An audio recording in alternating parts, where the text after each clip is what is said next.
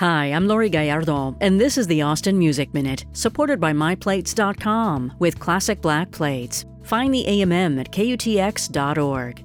Austin based songwriter and musician S.L. Houser is known for her tireless, endless efforts in several projects, whether it's contributing vocals or instrumentation on various albums, or touring with the likes of Matthew Logan Vasquez, Zella Day, or Golden Dawn Arkestra. Now, the Spaceflight Records artist marks a new chapter in her career with a new EP, Hibiscus. S.L. Houser celebrates its release with a big show tonight, Friday, November 10th, at Mohawk on Red River on the Inside Stage. The lineup features longtime friend James Bookert's musical project San Gabriel and a set by Club Coma. Doors at 7 p.m.